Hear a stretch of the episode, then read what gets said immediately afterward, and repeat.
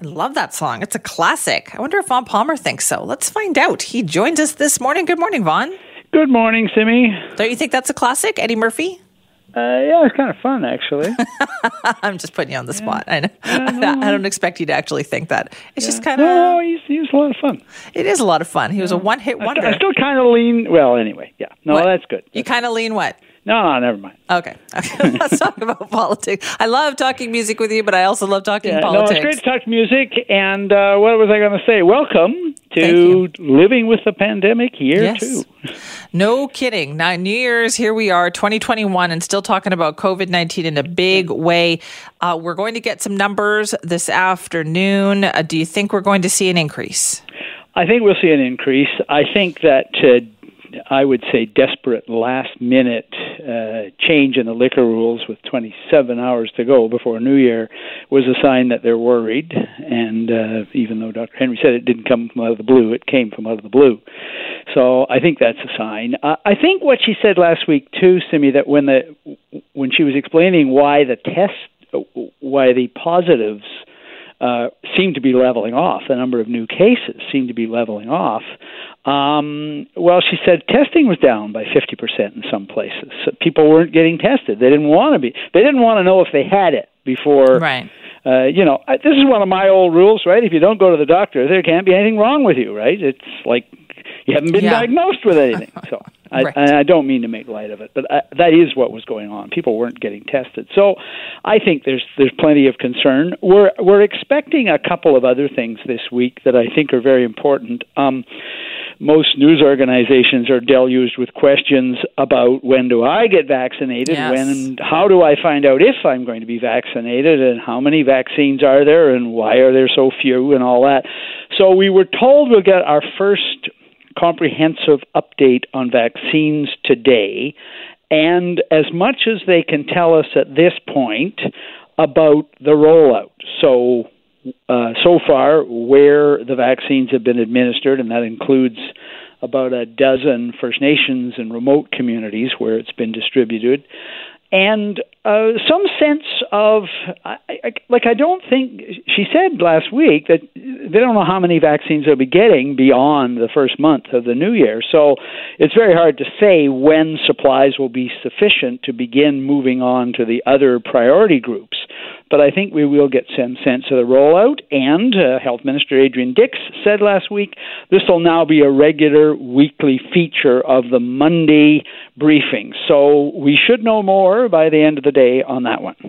Okay, so more on that one coming. Also, I would imagine they're going to get a lot of questions today about the long term uh, care home outbreaks. Yeah, I was shocked last week, Simi, and I and I'm used to uh, having to ask a lot of questions to get some information out of the BC Ministry of Health and BC government on this. But I was shocked last week to see that one of the major pieces of reporting on long-term care was in the South China Morning Post. Ian Young, the reporter, he's Yeah. based here in Vancouver, but the paper, of course, is based in Hong Kong. And the headline was 31 die in Vancouver care home catering to Chinese elders as a COVID 19 tragedy quietly unfolds in the suburbs. So there has been some reporting in BC on this too, but not a lot. And the one reason that Young's piece was so important was because it was clear that the sources of the information that 31 people, mostly of Chinese heritage, had died in this facility. It was not from the health region, it was not from the BC government. Young got the story from residents uh, and family of residents who were aware of this. Um, I know, Simi, that our colleague Keith Baldrey has been quietly lobbying the government to start telling us more mm-hmm. about the death toll in long term care facilities. They stopped doing it. You'll remember the big outbreak in Langley, the one in North Vancouver, the ones in Vancouver, we were being told how many people had died in those facilities.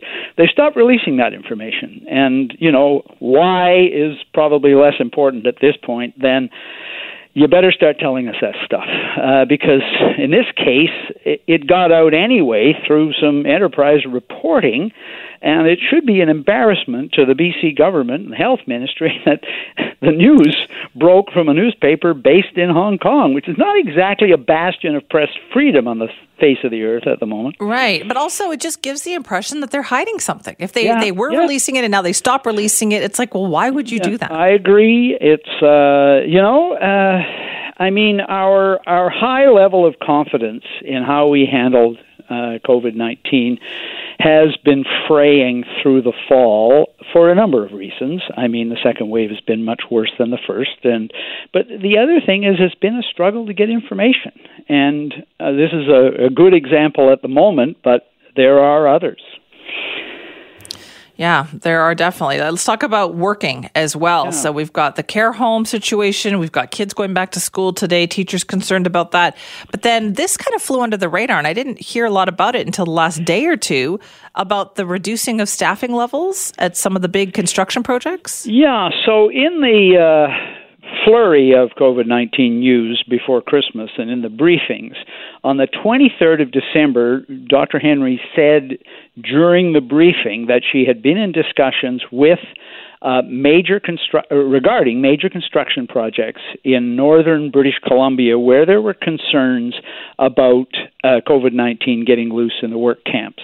Uh, she said there were a couple of reasons for the concern. One is, of course, that workers, they don't all live in the remote regions where the camps are. Uh, they go home. Some of them leave British Columbia. Some of them come to Lower Mainland or Vancouver Island. And so she was concerned about them bringing back COVID 19.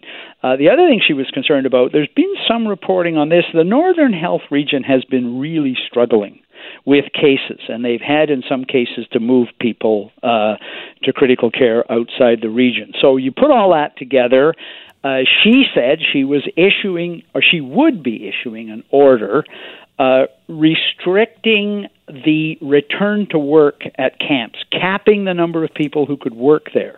She didn't run down the list of the projects, but when the order came out on December 29th, this is why we are only hearing about this now, it's Site C, it is the big LNG project in Kitimat, it is the Coastal GasLink pipeline that's being built from the northeast yeah. to Kitimat to bring the gas. And TMX, although as you know, TMX is already affected by another work safe uh, workplace it, it, uh, issue. It's it's a big number. Uh, the the one that really jumped out at me is the work site work on site work at Site C starts off with 400 people this month. Yeah. Um, at times last year, there were thousands of people working at Site C. Now, it's not clear how that, whether that's going to be confined and for how long. It, it is a phase in, as announced, but it's having a, it will have a huge impact on those regions. And another reminder that. Uh, COVID 19 is still with us.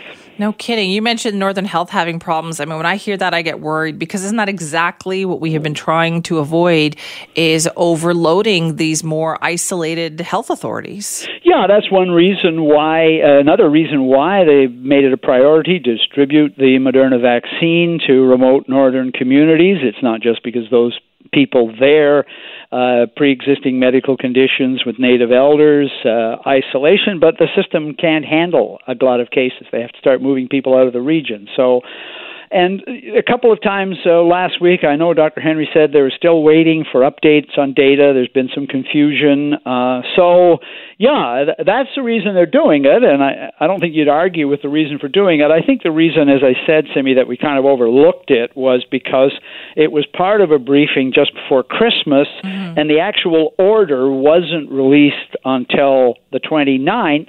And then what happened, I think, was some news organizations, including the Vancouver Sun, like I got a note from somebody saying his son was laid off.